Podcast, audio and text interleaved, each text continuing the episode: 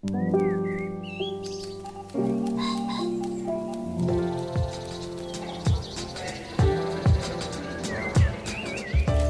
Stephen Metcalf, and this is the Slate Culture Gabfest Normal People question mark edition. It's Wednesday, May 13th, 2020. On today's show, Normal People is the BBC Hulu adaptation of the Sally Rooney novel. It tells the story of a star-crossed, class-inflected love affair between two young, aspiring creatives coming of age in contemporary Ireland. And then John Krasinski, he of the Quiet Place movies, The Office, and Jack Ryan, has created a quarantine talk show from his home. It's called Some Good News, and you can find it on YouTube. And finally, Dana's turn has come around again. And how would you know that? The comfort movie pick this week features a murderous psychopath. we, d- we discussed the Nicholas Ray noir classic In a Lonely Place which I've wanted to see forever. Dana Stevens, thank you for uh, finally goading me into watching it. Uh, Dana is the film critic for Slate.com. Hey, Dana. Hello. Please tell me that you're safe and sound in Brooklyn, New York. I can't complain, or rather, I can, but will not on the air. Yeah, I know. I know. Uh, and Julia Turner joins us from Los Angeles. She's the uh, deputy managing editor of the LA Times. Hey, Julia. Hello, hello. And uh, I take it you're hanging in there, I hope. As well as can be. Okay. When you need mealtime inspiration, it's worth shopping Kroger, where you'll find over 30,000 mouthwatering choices that excite your inner foodie. And no matter what tasty choice you make, you'll enjoy our everyday low prices, plus extra ways to save, like digital coupons worth over $600 each week. You can also save up to $1 off per gallon at the pump with fuel points. More savings and more inspiring flavors make shopping Kroger worth it every time. Kroger, fresh for everyone. Fuel restrictions apply. Marianne is a rich girl from an ice cold, effed up family. She's brilliant but troubled and socially ostracized at school to the point of being universally reviled. Connell is the school's beloved, if somewhat inscrutable star, star athlete, star student. He's uh, really kind of an impossible combination. He's popular, talented, unassuming. He's also the son of Marianne's family's housekeeper. The two begin a secret love affair, one that hopelessly confuses the pecking order of the school, where he's a demigod and she's the reviled scapegoat, up with the pecking order of the wider world, i.e., the social class structure of contemporary Ireland, by which her future is all but assured and his, but for some very high test scores, would already be foreclosed. The novel was a rare thing indeed. It was a tragicomedy of manners that, along with her other novel, Conversations with Friends, made Sally Rooney an international literary darling. And dare I say it, kind of voice of the millennial generation, possibly. The adaptation was substantially co written by Rooney herself. It stars Daisy Edgar Jones as Marianne and Paul Mescal as Connell. Let's listen to a clip. You were saying the other day that you like me. But by the photocopier, you said it? Yeah. Yeah. Did you mean like as a friend or what? No. Not just as a friend. Okay, I, I, I thought that might be implied. I just wasn't sure.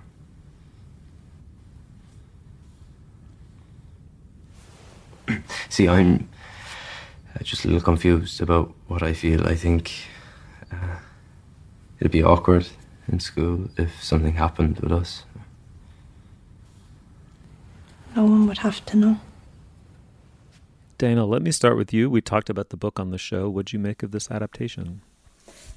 I mean, I think that I would substantially say I have the same response as I do to the book, which maybe speaks to how faithful this adaptation actually is. Sally Rooney did write the first, I believe, the first half, the first six episodes of the show, and there's almost not a story beat from the novel that isn't in there.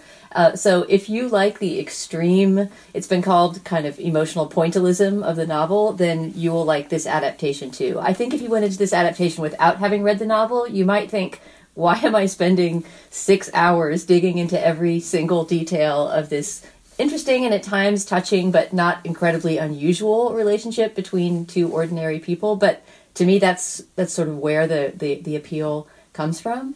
Uh, if it weren't for the casting and the chemistry between the two leads, obviously a show that is all about you know love and sex and attraction and repulsion between two young people would would only repel viewers and not attract them. And they found just two really great actors for these roles who, to me, really fulfilled how I pictured the characters in my mind from the book, with the exception, and I'm afraid you have to make this exception for almost every TV series and movie in history, is that the Marianne character is too good looking. Daisy Edgar Jones, who plays her, is an incredible, dazzling beauty. There's no one who would not think she's beautiful, and the first whole third or so of the, the book and show revolve around the idea that she's this kind of homely outcast at the school. I mean, she is in part an outcast because she's arrogant and, and a snob and considers herself better than everyone in this small Irish town, and that comes across in the adaptation. But there's also just this recurring thing about, oh, the ugly, flat chested Marianne that we're all going to mock, and she's just as much of a knockout as all the other girls in the school. So if you could make allowances for that glitch, I think their relationship is super well rendered. And this doesn't have the problem that so many of these long streaming series do of feeling padded to me, even though it is a 12 part adaptation of a book. And maybe that's because each segment is only half an hour, which for a drama is an unusual length and, and feels somehow right for this one. Because they're because of that pointillism, maybe, because there's just a very slight change in their relationship in, in every show. Hmm, interesting. Julia, what about you? How did this build upon or deepen or change your feelings about Rooney and what do you make of it as a TV watching experience? I actually found it very different from the book as an experience, um, but smartly made and an interesting complement to the book.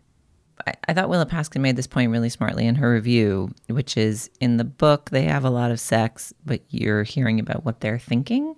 And it's about kind of the complicated emotions around a sexual relationship. And in the show, you just watch them have a lot of sex. Like there's just a lot of sex. And the sex isn't exploitative and it's, you know, kind of interestingly, realistically rendered.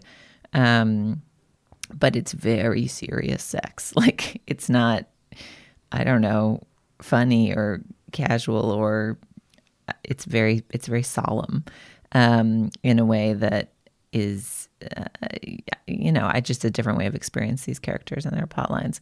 I also think the way that, I mean, there is one major deviation in how the um, kind of plot points of the book are unfurled in the show, which is that Marianne's household is kind of icy and abusive and that is rendered with a very soft touch. You get a, you get that it's kind of emotionally cold and distant in the world of the TV show, but um, you know, I'm five episodes in, and the the kind of sense of physical violence is um, only briefly mentioned and mentioned as part of Marianne's history, not part of her present.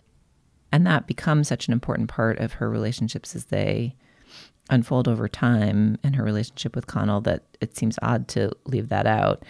And also makes her persona in this small town where she's growing up like kind of inexplicable. Like she doesn't seem yeah she's like arrogant and she puts people down and she's a little bit too lacerating with a burn but she's gorgeous and her clothes are too nice. Like she's she's extremely fashionable in a way that rich girls are and can be but in a way that is is not. Like she's gawky and doesn't shave her legs and is kind of got rougher edges in the book. And she's such a like serene little ballerina in the show that that took some of the um, believability off of the ugly ducklingitude.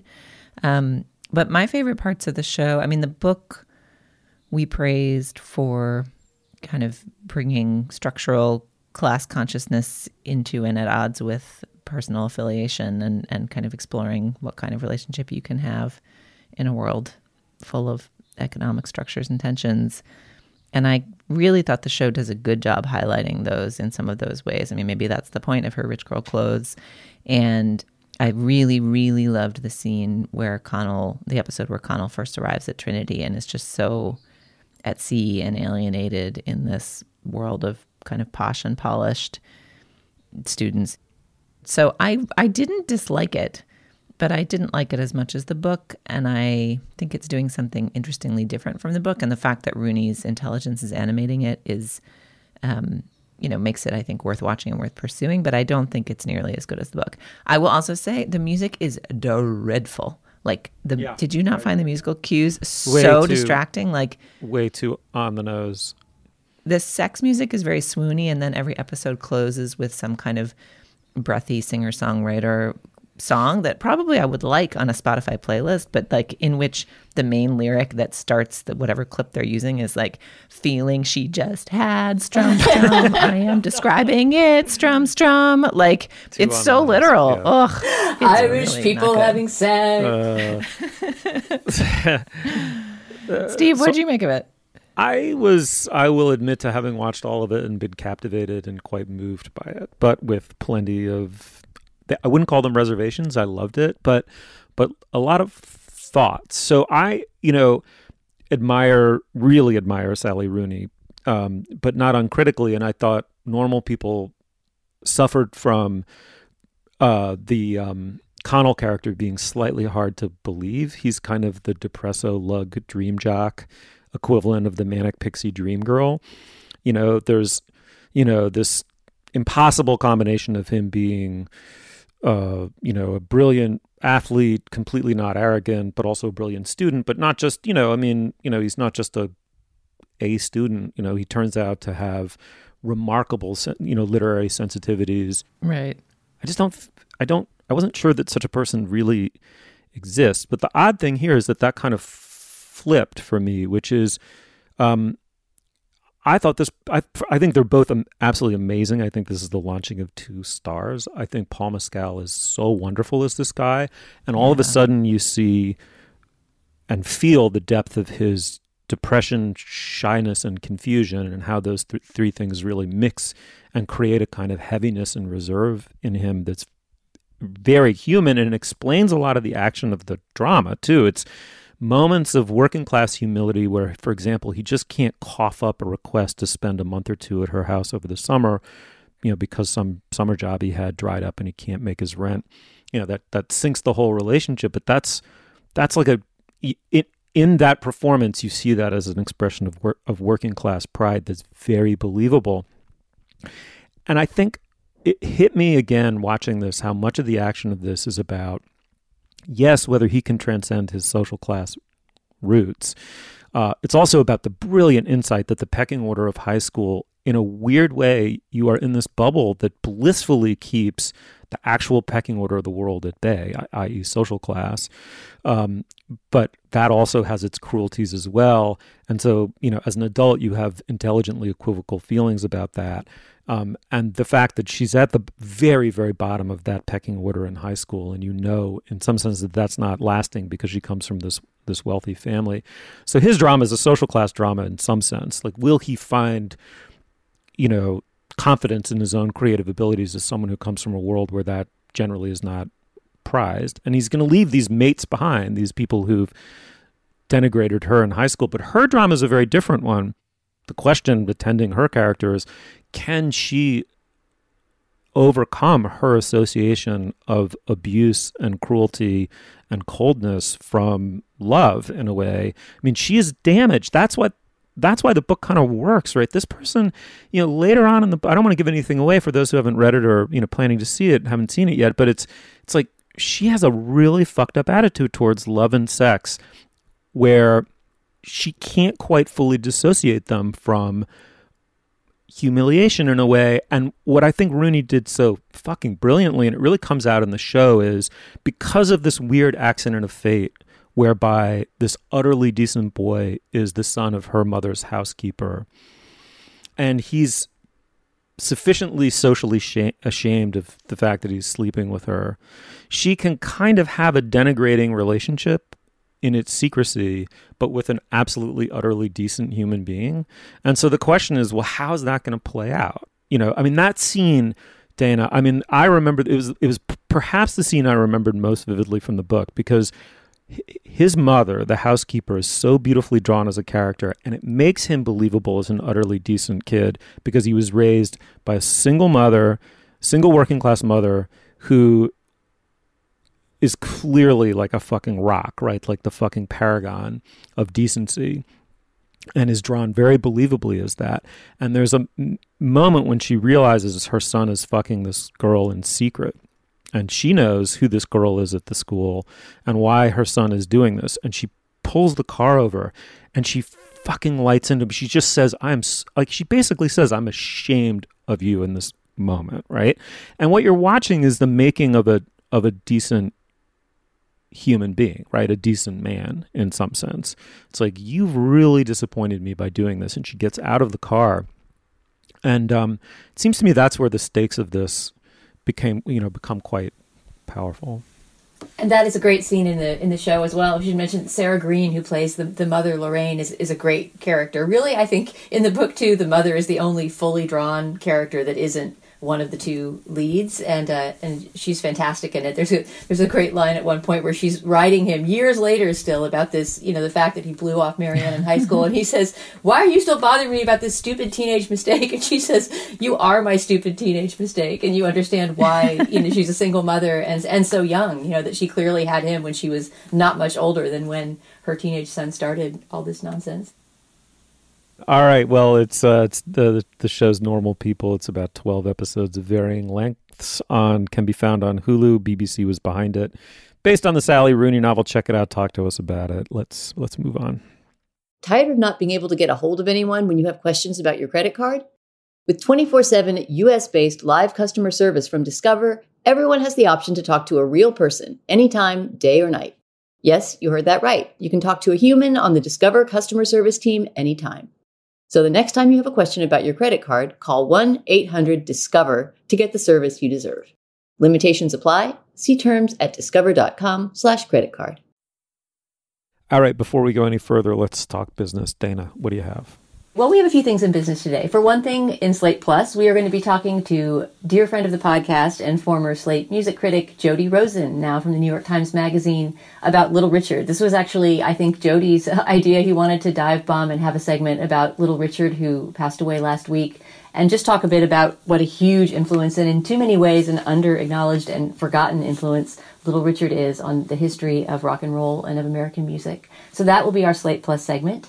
And as always, of course, if you want to hear those extra segments and to get our podcast ad free, as well as all the other Slate podcasts, you can sign up for Slate Plus, our membership program. As we've been talking about for the last couple of episodes, the current pandemic situation has really caused a financial crunch in publishing in general, and certainly at Slate. And that's why, sadly, we have to come to you now every two weeks for a while. But if you want to help turn that around, it is in your power. You can sign up for Slate Plus at slate.com slash culture plus. Again, that's slate.com slash culture plus. And for those of you who do subscribe, thank you. We love you. And the only other piece of business, Steve, is that I believe you have your comfort movie picked out for two weeks from now. We've been announcing these in advance, so listeners have a chance to watch them as homework if they want to. What are you going to watch? I think this week I'm going to go with a movie. I don't know that I've seen it since either it came out or, you know, in the two years uh, period after it came out in the video window, release window. But uh, the Soderbergh movie, Out of Sight, big kind of comeback picture for him. It's the one that set him up, I think, to have this kind of glorious second part of his career that he has had. Stars uh, George Clooney and Jennifer Lopez, and it's just saucy, sexy, fun, based on El- El- Elmore Leonard. Uh, terrific picture, uh, as I recall, and I'd love to rewatch it with you guys. Oh yay! Maybe maybe my very favorite Soderbergh. I'm so excited to rewatch that with you. That sounds like a blast. All right, Out of Sight, 1998, Steven Soderbergh. I'm sure it is available on practically every streaming platform because it's a beloved classic and we will be talking about it in two weeks. Oh, wait, before we close down the business, there is one more piece of homework that we have to assign if people are interested. We thought that as a way to take advantage of this new biweekly format, we would start to try to do some bigger things. Um, for example, I read all of In a Lonely Place, Steve, because of you, uh, just to sort of have some background for the movie and, and how different the book and the movie are for this week. And what we would now like to do is read a big, long book together about the 1918 flu pandemic. This is supposedly one of the best histories of that pandemic, which, for obvious reasons, is fascinating to learn about now, but would be in any historical time. It's called The Great Influenza The Story of the Deadliest Pandemic in History. It's by John M. Barry. And warning, it is 555 pages long. And for that reason, we're not exactly sure when we're going to do it on the show, but I wanted to throw it out there now as an assignment. If people want to get that book, it's on Kindle, it's in audiobook form. You can get it from your local bookseller, hard, hardback, paperback, etc. It's been out for a few years now.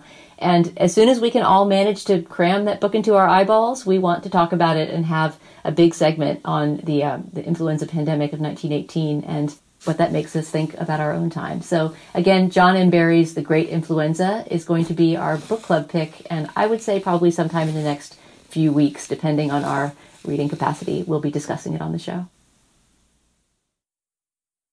John Krasinski is the supremely likable guy guy actor who first broke onto stardom with the sitcom The Office. He's since vaulted onto superstardom with Jack Ryan and his writing and helming of the Quiet Place franchise.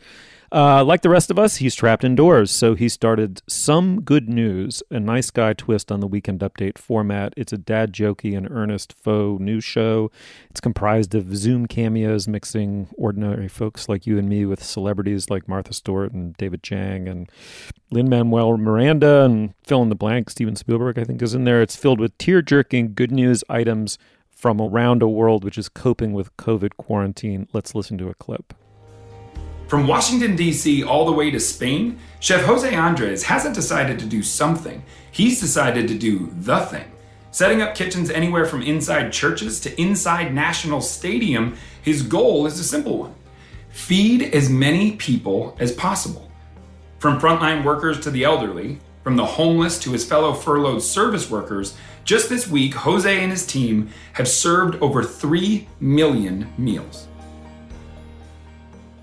Julia, let me start with you. What uh, what do you make of Mr. Krasinski and his uh, YouTube show?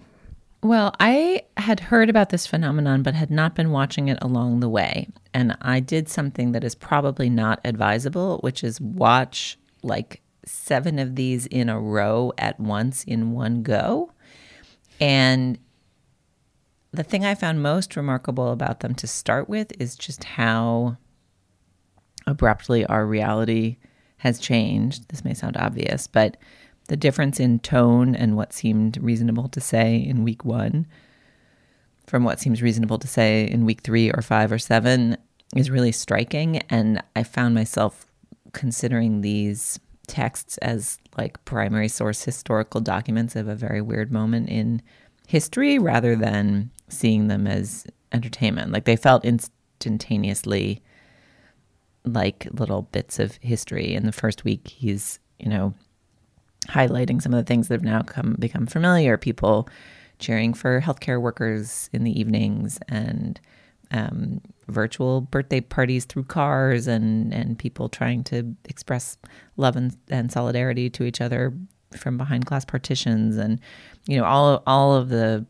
kind of flotsam of little springs of hope that have uh, popped up in response to this very unusual circumstance. And so watching it all at once rather than being comforting was actually sort of misery inducing because, you know, if you're just kind of half listening to old episodes of The Good Wife, say, hypothetically, or even transfixedly watching, you know, Irish sexpots have sex or uh, Humphrey Bogart glower, you can be transported away. but but this is this is the, the kind of entertainment where you're like, we are in a pandemic and things are weird, but maybe sometimes people are nice also, um, which is good to remember. And he does a good job making you remember it. Um, but I can't say I found it like very reassuring. Um, the other thing I'm curious about is sort of what is what why is this what Krasinski is doing? Like he's essentially making an evening show or a late night show that's based on an evening news show and aping the rhythms of everything from the Daily Show to Colbert to Weekend Update, you know, to sort of Fallon or uh, or Kimmel, kind of doing stunts and sketches with celebrities, um, and the ambition level gets kind of astronomically bigger week by week. Like you know, in week one, he's like, let me call up Steve Carell and reminisce about The Office. And then in week two, he's like, let me get some nurses from Boston and put them in a duck boat and take them to Fenway and introduce them to David Ortiz and have them run the bases. And, you know, it, you know, eh, it, it, he levels up aggressively and it's entertaining to watch but why isn't he just like making sourdough like the rest of us like i the, the fundamental mystery of this being his ambition um, is what is most fascinating to me about the show Right, and that and yet that ambition is combined with this aggressively homemade aesthetic that the show has, right? Like the logo is a, a apparent crayon drawing by his two daughters saying SGN some good news. He makes it very clear that he's, you know, sitting at a desk in broad daylight even though he's kind of aping an evening show host. And he's he's sweet enough and charming enough and you want things to go well for him and Emily Blunt in their lives that this show is agreeable to watch, but to me, it's missing the element that would make him into, you know, a Jon Stewart or a, a, Johnny Carson or someone who you're sort of comforted by the return to their their desk and their world and the things that they tell you to look at. And I mean, I guess that would just be a little bit of spice to go with the sugar. Obviously, a show called Some Good News is not going to be ranting and raving about how awful and and really at times hopeless feeling the situation that we're in is, but as he's contacting these essential workers and thanking them, I mean, there needs to be, I think, some sense of how deep and how dark the stakes are of the things right. that they're helping with. And that seems to be something that shows is walling out in part maybe to be family friendly, you know, right. in part to to keep this this world of some good news all good but he has for example Jon Stewart as a as a guest on one episode i think it was the second to last episode that stewart comes on and i just really got a sense of for me the actual comfort that Jon Stewart extended to me during the bush administration the reason that i did look forward to seeing his show at night um, you know obviously was not because it, it contained good news. It was because there was someone who was telling the truth about how messed up everything was. Right. You know obviously john krasinski is a brilliant human being. He is trying to do something in good faith that I admire. But as lovely as he is and as sweet as the intent behind this show is, it can't shut out in my mind the the really tragic aspect of this, which is that this thing coincided with the presidency of Donald Trump, i.e., the least competent, least compassionate human being who's ever held the office happened to have it at just the moment we got our once in a hundred year uh, pandemic. And the effects of this disease are going to be grotesquely maldistributed among the haves and the have nots of American society. So it also comes at the end of a 30 year period of massively maldistributing life opportunities. It's like, I can't. I can't turn that off and just watch feel good stories for 20 minutes, midwife though they may be by the most pleasant man in show business. Um, he is really likable. I say that without an ounce of of you know uh, shit eating irony at all. But it just doesn't. You know, I would say, Julia, for me, this pandemic has been an excuse to completely shut out celebrity culture and completely shut out the sort of cyborg hybrid existence that we live vis-a-vis social media and to do one of two things to really concentrate solely on the nuclear unit uh, and have my reality at last be face to face fully in a way that I think a part of me dreams it it ought to be and you know should be and to try to reckon with the you know really awful moral implications of how a disease hits a human society but nowhere in that does there fall a desire to have Martha Stewart beam into a Zoom chat in order to make me feel as though I'm kind of part of her universe when everything in my experience indicates to me that I'm not. Yeah, I mean, I think it's actually kind of extraordinary how well the celebrity cameos are pulled off in this. Like everybody's game, and he's definitely coming up with better things for them to do, you know, than sing to us. You know what I think might save this show? If I could give notes to John Krasinski, because I do admire the effort, and it's just, it's, I mean, part of my answer to your question, Julia, why, why is he doing this now as opposed to just sourdough, is like, it's something to do. You know, it feels to me like he's, it's a creative endeavor that means something to him. And so even if it's not something I'll continue watching, I respect that. But I think it should be shorter. I think it should be one good thing. It should be like a 10 to 15 minute show that just covers one person in a little bit more depth and doesn't try quite so hard to have all the trappings of a regular talk show. I think I would be more likely to return to it that way without and I wouldn't be asking it to betray its essence and become darker than he wants it to be. So Julia, we didn't just randomly decide to talk about this. I mean, this thing got pretty big pretty quick, right? It's, it's popular, it's out there, it's getting yeah, talked about. I mean, it's first episode had 17 million views, and so it kind of was this instant sensation. And then subsequent episode had 12, and then since then they've been hovering. A couple of them have hit around 6 million, some of them are around 3 million. You know, so it's sort of like the general attention economy. I mean, I think if you probably look at the traffic of Slate or the LA Times or anything making stuff like the kind of intense, I can't possibly think about anything except for the fact that this is what life is now of the first few weeks abates into a kind of more generalized interest in the situation. So it's a big hit that remains a big hit, but its audience pattern seems to be following the general audience pattern of the moment rather than kind of constantly accelerating, even as I think he's really raising the stakes in terms of what the big stunt is in each episode. All righty. Well, it's called Some Good News. It's on YouTube. Check it out. Let us know what you thought of it. All right, moving on. This podcast is sponsored by Cloud Optimizer. As a business owner or IT manager, are your cloud investment costs going up and you don't know why? It's time for Cloud Optimizer. As you migrate your business to the cloud, what you're spending and why you're spending it can get a little hazy. But Cloud Optimizer clears up the mystery and puts the cloud to work for you. Cloud Optimizer starts by analyzing usage patterns, right sizing resources, leveraging discounts you may not be aware of, implementing automation, and much more. And by reducing unnecessary expenses and maximizing performance, Cloud Optimizer guarantees you a savings of five times what you spend for their service. As you utilize cloud based services more and more, you don't have to lose sight or control of your spend. You can stay agile, streamline your costs, and optimize your performance, plus save significant money with Cloud Optimizer. Make the cloud work for you with Cloud Optimizer. Get a free assessment and find out how much you can save by going to cloudoptimizer.com. Go to cloudoptimizer.com for your free assessment. That's cloudoptimizer.com. In a Lonely Place is the 1950 noir classic from director Nicholas Ray. I think he's best known for Rebel Without a Cause. This one stars Humphrey Bogart as Dixon Steele, a brilliant, if temperamental, screenwriter on a losing streak. He's been asked to adapt a novel he feels nothing but scorn for, so much so he hasn't even bothered to read it. So, in a fit of lazy inspiration, he asks a hat check girl who has read it to come over to his house, his apartment with him, and explain the book to him. It's late at night. His motives are, to say the least, pretty mixed. And her performance only fills him with more contempt, more self loathing, and more writer's block.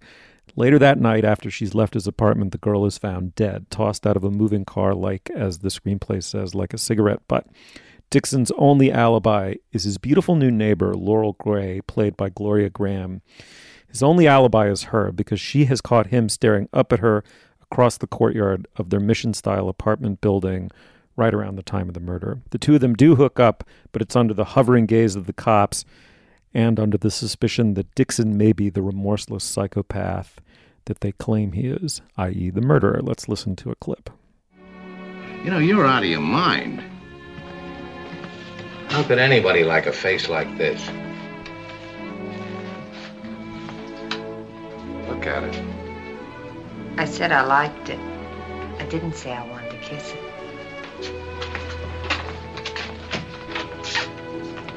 No, you're a quitter. Get out before you get hurt type. Is that bad? Well, I suppose you save yourself a lot of trouble that way. I do. I think twice before I get into something. You're getting into something right now. No, I'm not. I've only thought about it once. You a fast thinker? Not right now.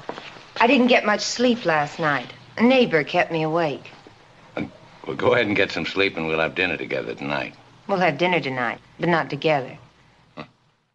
Dana, I am very eager to talk about this uh, movie with you, but first I I have to ask what is it about you that you confuse being comforted with being morally nauseated? I didn't realize the through line between my two comfort picks so far, the talented Mr. Ripley and this, until you pointed it out. I promise for my next comfort pick, and I love lots of movies like this, I will pick something with absolutely no conflict whatsoever. it's just about lying on soft cushions and eating bonbons. But could either of you resist this movie? I mean, what the comfort in this movie to me comes from just the utter gem-like perfection of its of its craft. I've seen it so many times now and every single time I can't remember which scene succeeds which in the way that happens when you're truly entranced by a story, right? I can't predict any of the story beats. I'm completely sh- shocked and surprised by the ending, and which is not just the ending, but you know, as you say, the suspense throughout the entire story as to whether or not Bogart is the murderer, uh, and the love story. I mean, it's just well, we'll, we'll get into a little bit what a, a, a, twisted love story it is and how hard it is to root for this couple. But at the same time, don't you root for them? How can you not love Laurel Gray and Dixon Steele together? They're one of the great film noir Hollywood couples. Mm. I mean, because he's an abusive weirdo.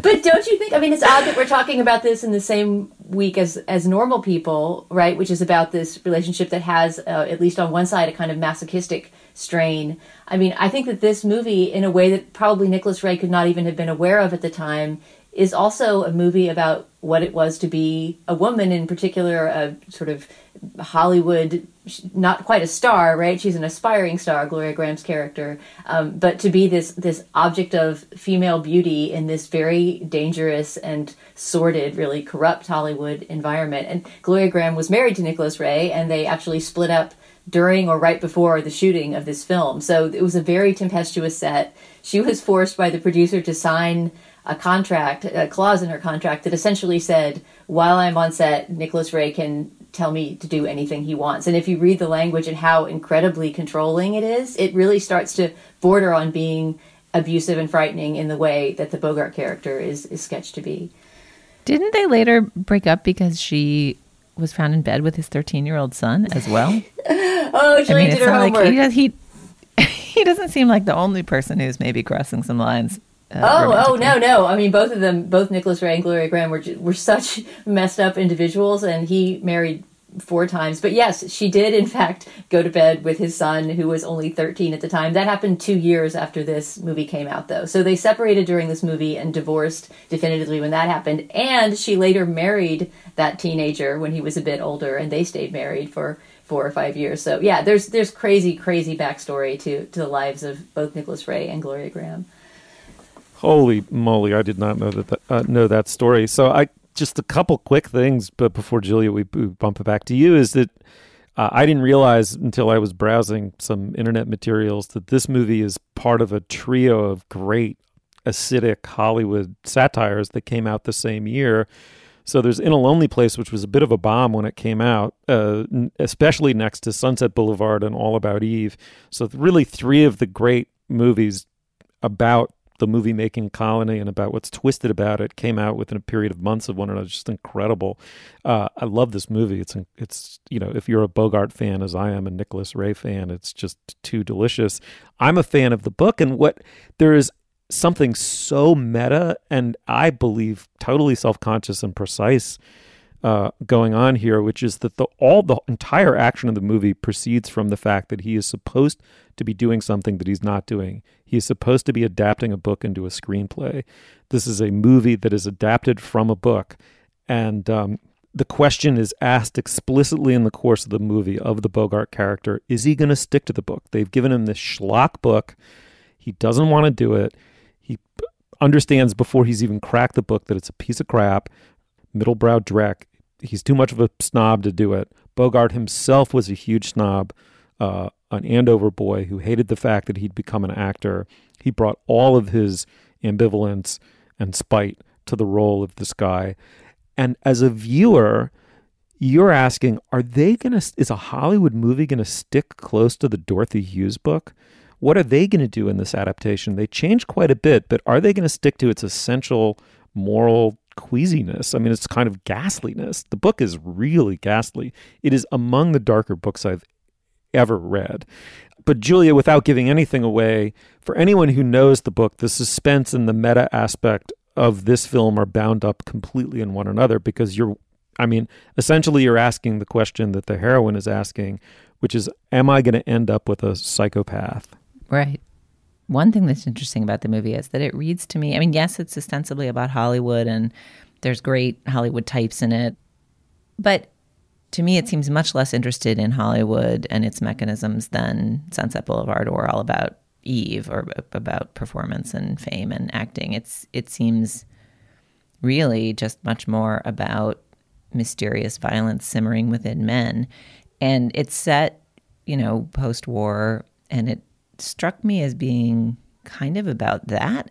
Am I universalizing it too much? Like no, obviously no. the the idea is that Dix is like a crazy is just like he's a weirdo. He's not wired right. You know, there's a sense that he's an outlier, um, and that he's not reacclimating to society in the way that you know his his war buddy the cop has with his his charming wife and their charming seaside cottage. But it really feels to me like it's much more about that. Like we sent, you know, every all the men went away for five years to be killers, and now they're just back at home.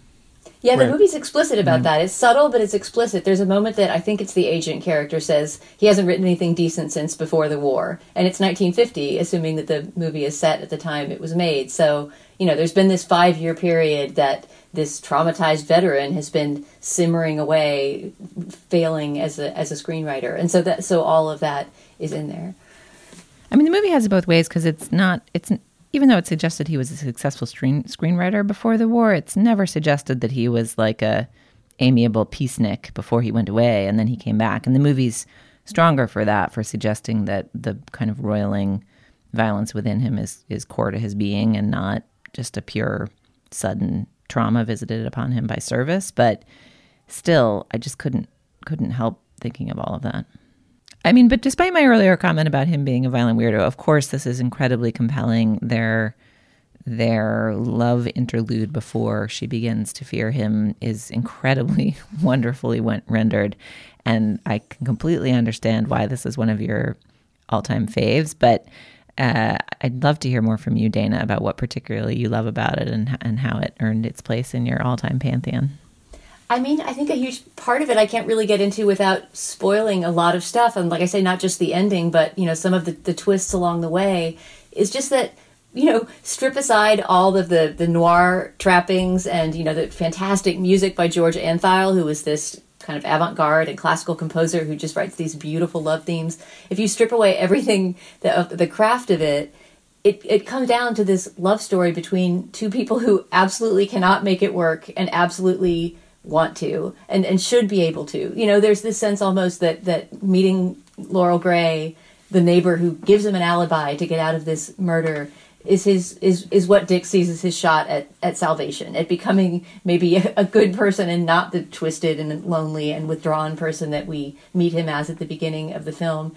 And she believes in that myth too. And I feel like anybody who's ever had a relationship where they were trying to save someone, whether that person was a you know a violent character or not, but a, a, a relationship where you think our love will somehow save us and redeem us cannot watch this movie without being heartbroken because you want that so much for the both of them. The chemistry between them is incredible. The humor between them is great. I mean, it's just so economically rendered.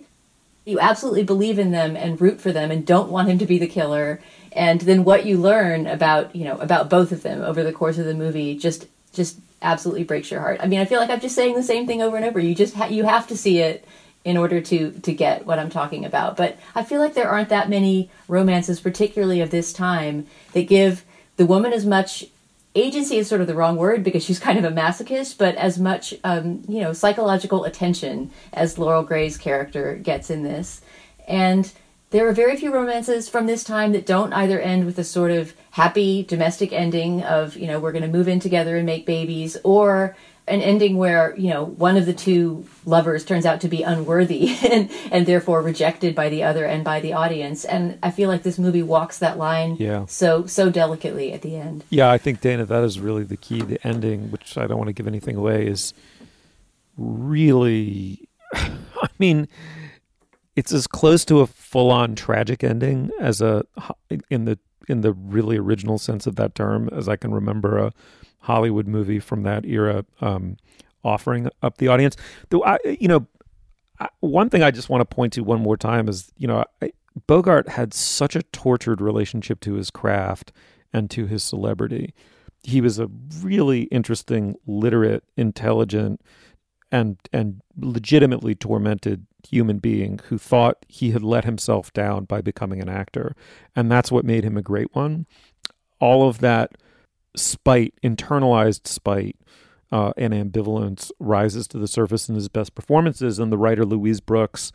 I think really captured it and said this was the best one. And I just want to read what she wrote.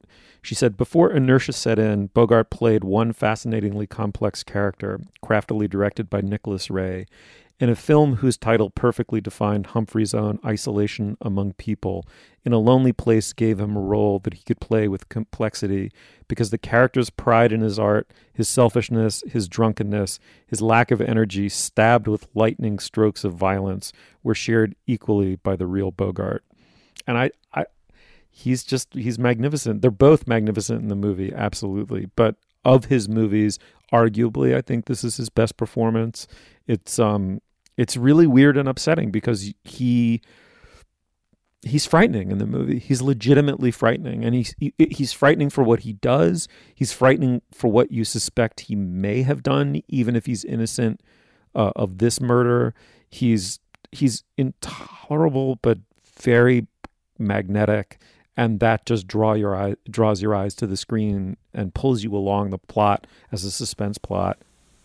Yeah, I'm so glad you read that Louise Brooks quote. If anybody wants to track down where it came from, it's in this great essay called Humphrey and Bogey that, that Louise Brooks wrote that's collected in, in her, her book Lulu in Hollywood. And I mean, as wonderful as she was as a silent actress, Louise Brooks is just as good as a writer about Hollywood. And uh, I really recommend that book, Lulu in Hollywood, that, that that quote comes from. I had brought something in to read too, which is something that Nick Ray said uh, in, when giving a film class many years later, um, in which he mentions Bogart's performance and what was so special about it in this movie, how connected it was in a way to his own psychology and his, his own character. It's him talking to an acting student who describes a moment in which he got scared in a scene, essentially because he sort of lost emotional control. And Nick Ray says, What happened to you was a beautiful example of the involuntary performance. Although a performance can never be completely involuntary because there's always at least the willingness to appear. After an involuntary performance, the actor is kind of stunned and bewildered. He doesn't know what happened to him. He is in shock at having caught sight of his own evasions, tricks, and cliches, or at sensing something of his own vast and untapped resources, or of being forced to answer the question of why he became an actor at all. And then the interview asks, "Can you can you give some examples from your films?" And he mentions a few different things, including Sal Mineo and Rebel Without a Cause. But then he says, the scene at Romanoff's bar and In a Lonely Place, which you'll remember is that, that late scene where, you know, Bogart is completely losing control. And, and the scene of, of Gloria and Bogey in the kitchen, he says, which is that wonderful scene often included in anthologies of noir films of, of the grapefruit when he comes to her apartment and, and fixes her a grapefruit as she's just waking up. And there's a reason, I think, that that Bogart character taps so deeply into the real Humphrey Bogart, which is that he and Nicholas Ray made this film together with Bogart's production company. So they sort of went outside the studio system, created this small production company. They had already made one film together in it called Knock on Any Door a couple years earlier, and you know decided to return to this small independent production company to work together. In fact, that's why Lauren Bacall is not in the movie. That was who, who Bogart wanted, his own wife, to play the Laurel Gray character, but her studio was unwilling to to loan her out to this independent company, so they found Gloria Grahame, and I cannot imagine anyone being better than her in the role. She's incredible, and it would not be a Dana and Julia talk about film segment if I didn't very briefly note that I would like to own every single thing she wears in the entire movie. I have like never, except for maybe um, I, I also felt this way about the clothes that Emma Thompson wore in Late Night, that Mindy Kaling comedy last year. But I have like never seen a more covetable wardrobe uh, than Gloria Grahame's in this. So yeah, and the wardrobe you know. communicates her character so perfectly. Just what she wears when she first walks into the the police detective's office and something about the yes. casual casual almost androgynous way that she's dressed. You just know that she's she's independent that she's solitary that she's the right woman for for Dix. It's just all clear in what she wears and the way she walks. Absolutely. All right superb. Well the movie is in a lonely place starring humphrey bogart gloria grahame it's directed by nicholas ray. You gotta check it out. You gotta check i mean this is such a one more thing i will say. Dane i think you'll agree with me. This is a classic of the example of a weird Freudian Hollywood oddball from the golden age that didn't do a lot of business when it first came out, but the but the young Frenchies at Cahiers du Cinema, Godard and Truffaut among them, worshipped Nicholas Ray, worshipped this movie, and put it really seriously back on the map as the Bogart classic. It is such that movie of of of the, it was too weird for America. It was too weird for 1950, but in the 1960s, you know, Nouvelle Vague critics who were reinventing cinema, you know, championed it to great effect. It is is it is almost the perfect example of that movie. Yeah, I would agree. If you want to understand the Cahiers crowd and what it was about low budget film noir that they seized onto and, and found sort of the highest expression of le cinéma américain, you got to Mhm. watch In a Lonely Place. Yeah, here, here. All right. Anyway, check it out. Let us know what you think of it. I want to tell you about a new show from the Financial Times called Life and Art from FT Weekend, hosted by me, Lila Raptopoulos. Life and Art is twice a week. On Mondays, I have a guest on to talk about life and how to live a good one. Everything from winter travel to cooking to living more creatively. And on Fridays, we talk art. Two FT journalists and I discuss a piece of culture that's in the air new music, movies, and more. Find Life and Art from FT Weekend wherever you listen. All right, now is the moment in our podcast when we endorse Dan. Nah, what do you have?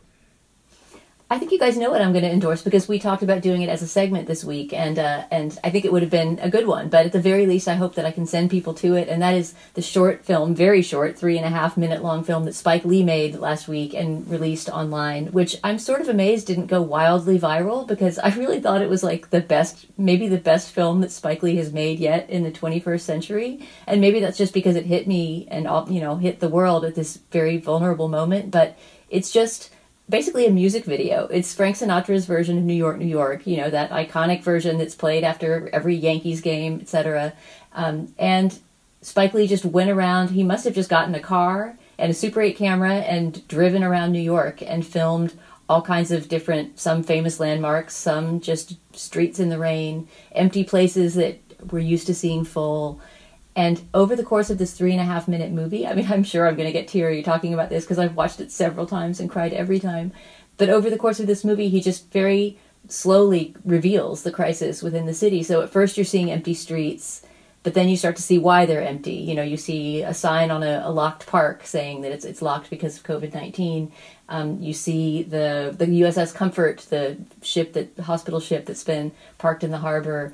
Uh, you start to see essential workers, but it all unfolds in this in this very cinematic sort of Spike Lee way. And there's a couple just thrilling transitions and dissolves in it that I won't reveal. You just have to see them for yourself. But it's such an example of you know necessity being the mother of invention, and this great filmmaker just having a, a shoestring idea that he had to execute essentially alone under a quarantine and deliver this kind of Valentine to the city. And by the end of this movie, I was just completely in tears. And I feel so grateful to him for making it. So uh, we'll put a link to that on the show page, but you can also easily just Google Spike Lee quarantine movie. I'm sure it'll come right up. Oh, marvelous. Uh, Julia, what do you have? I'm going to endorse an experience I had this past weekend, which was going to the Donut Hole in La Puente, California, which is a classic of California vernacular architecture. It is a drive through donut shop in which you literally drive through a donut, like a donut shaped tunnel with sort of a donut on one end and a donut at the other. And as you go through on one side, they make the donuts and you can see them pulling donuts from, you know, heaping oil and and put daubing frosting and sprinkles on them. And then on the other side, they sell the donuts at two counters, one for drive through and one for walk up. And you know, it's all it's still in operation. They're they're working with social distancing and everyone's wearing masks and gloves. And you know, it it it was a adventure we took the kids on this weekend in an effort to make each weekend feel different in some way from the last. And the donuts were delicious and and highly recommendable, particularly the apple fritter. But mostly it's just really fun to drive through a gigantic donut that says the donut hole. And then the motto is quote, it's the quality, which it is the quality, but really it's that you're driving through a giant donut. So I love that the, the, that the They motto on the donut hole. They couldn't fit that on the awning. It's the fact you're driving through a giant donut. I mean, That's they so could good. because the awning isn't an awning; it's an enormous giant donut. anyway, it's a, it was a classic experience, and it's one that I learned about from a piece that Carolina Miranda wrote for the LA Times this week about how drive-ins and drive-throughs, which are kind of classic uh, LA experiences of of an era of unquestioned sprawl, and which had been coming in for criticism and regulation in the in the past few years as um, people are beginning to look at the benefits of of density and the problem with designing everything for cars are suddenly super useful because it's a place where you can have a semi-normal experience in a way that is pandemically relatively low risk. So I recommend both The Donut Hole in La Puente and Carolina Miranda's piece. Drive throughs and drive ins were fading. Coronavirus made them a lifeline, which is accompanied by just gorgeous pictures of all of these different wonderful drive through establishments in Southern California um, by our photographer, Jake Clendenin. So we'll have links to both of those on the show page. Well, every restaurant should be shaped like the food that you're going to eat there. It's just it's such a great LA thing to just walk into a hamburger or a donut. But if you think about it, only foods with holes in them are suited to be drive-throughs. We're pretty much limited to donuts and bagels. uh, all right. So our plus guest Jody Rosen sent me this link to a Nick Lowe doing "What's So Funny About Peace, Love, and Understanding" from his house for Rolling Stone magazine, the series they're doing on YouTube you know, featuring rock stars uh, recording a song from home. I it's it's wonderful. I mean, Nick Lowe has you know he of uh, Rockpile, a wonderful solo career, Cruel to Be Kind, produced the early Elvis Costello records, and wrote the song "What's So Funny About Peace, Love, and Understanding" that Elvis Costello made famous. Nick Lowe has just turned into the great English gentleman, comfortable in his own skin, rocker of um, uh, British rock and roll. I mean, he's just he's such an elder statesman. He's so soothing. He's he's just he's such a crap wonderful craftsman. He's aged beautifully. And I found this song, I think it's part of that same I think he does two or three songs. I'll try to find the link. But I discovered a song of his that I didn't know called I Read a Lot. Do you guys know that song? No. It is perfection. And it's just that effortless wit and concision um, and craft that Lowe brought to songwriting, but it's a late song of his. I mean, he wrote it, I think, within the last 10 years. Uh, it's late period Nick Lowe, and it's just a beautiful, beautiful melody over these jazzy chords. And just, it is just such a wonderful song. And I think he does it as part of that at home series, but if not, there are plenty you know uh, clips of him doing it doing it live. But anyway, we'll link to it. And then we had a listener write in um, talking about Andrew Bird, his love of Andrew Bird, the songwriter, musician, and that segued into saying, "Have you heard of Madison Cunningham, a young woman who's you know, kind of in the Phoebe Bridgers mold. Uh, obviously, listened to a lot of Joni Mitchell growing up, uh, and she's she's terrific. She's incredibly talented. Has not broken very big yet, but the song "Dry as Sand" would be a good one maybe to start with.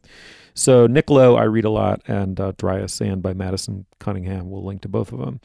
All right. Uh, thanks, Dana. Thank you, Steve. And thanks, Julia. Thanks, guys.